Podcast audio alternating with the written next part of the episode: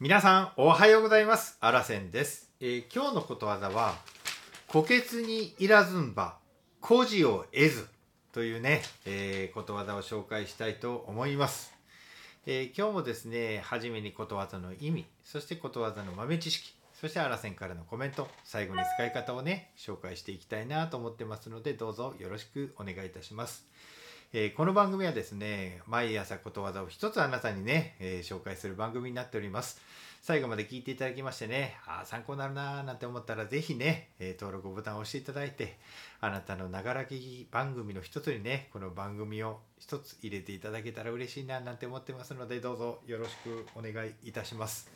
はい、ということで、それではね、はじめに、虎穴に入らずんば虎子を得ずのね、ことわざの意味から紹介していきたいと思います。何事も危険を冒さなければ成功を収めることはできないという例え、これがねことわざの意味になります。続きましてことわざのね豆知識を紹介しますね。危険だが虎の住む穴に入らなければ虎の子を得ることはできない意味から、このね虎に子供と書いてね、っていう、これは今孤児って紹介しましたけれども、孤子とも読みます。孤子ですね。まあ読む場合もあります。またね、一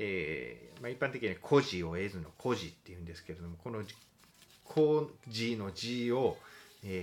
児童の字っていうふうに書くこともあるということも知っとってください。でまたですね、同じような似た言葉に危ない橋も一度は渡れっていうようなね、そんな言葉もあります。それじゃあね、英語のね例もねちょっと今日は紹介したいと思います。 Nothing ventured, nothing gained。もう一回言いますね。 Nothing ventured, nothing gained。 はい、ということで、これの今の意味はですね、思い切ってやらなければ何も得られないというね、こんなね英語の言葉もありますということを今日は紹介させていただきました。はい、それじゃああらせんからのコメントです。危険なことをね進んでやる勇気がなければ大きな成功を手に入れることはできへんでっていうね、背中を押すことわざになります。はい、このね虎穴っていうのは虎が住んでいる洞穴のことですね。虎子っていうのは虎の子供のことになります。もうこのね虎の子を奪いたかったら危険な洞穴に入っていかなければならないというふうに言ってるんですね。もうかなり危険、やばやばですよね。もう虎がおるこの洞穴の中入っていくよね。もうそれぐらいするのは虎の子供を奪えへんでみたいなね、まさにそういうことなんですけれども、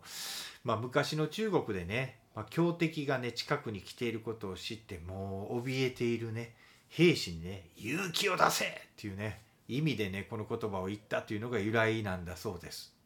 おかげでね見事勝利したっていうね歴史も残っております。挑戦っていうのはね危険がつきものですよね。僕もねこの番組をね毎日やってるんですけれども、多分ね始める時めちゃくちゃねなんか勇気がいりました。もしかして批判されるかもしれへんなとかね、お前京都やの何やってんねんと、みんな言われ、実際にいろいろ言われました、かもしれへんなと思っていました。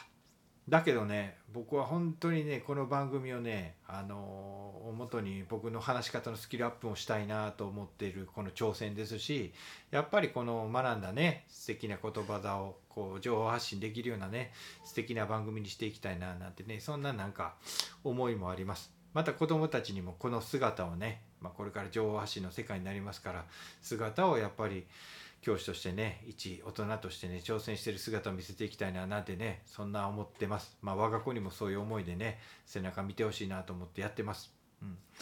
そんなねクソ真面目にやってるんですけれども、誰もねこんなんやってないことをやるってね、何が起こるかわからないですよね。だからすごい危険っていうか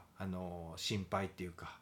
なかなか一歩踏み出すのはね大変なんですけれどもね、やっぱりね何事もね、初めの一歩を踏み出す勇気っていうのがね、大切やと僕は思ってます。間違っとったら改めればいいんですよね。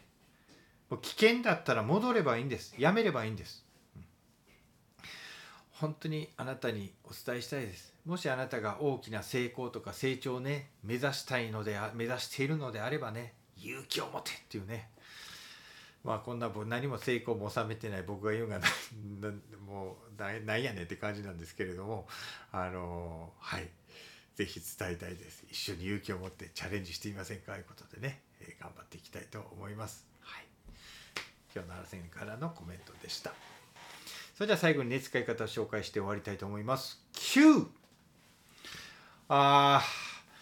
きな直子さんに話しかけたいねんけど、なんか直子さん女の子たちで固まってるな今。近寄れへんな。どないしょ。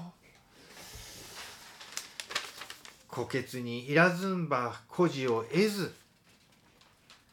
間に割って入っていきなさいよ涼介、勇気を持て。ちゃんちゃんというようなね、なんかこんな感じで使ってもたらどうかななんて思いました。はい、ということでね、今日も朝から聞いていただきましてありがとうございました。今日も一日ね、素敵な一日になればと思います。どうぞ頑張っていきましょう。いってらっしゃい。目の前のあの人の大切なあの人の心に火をつけて励まそうと思うのなら、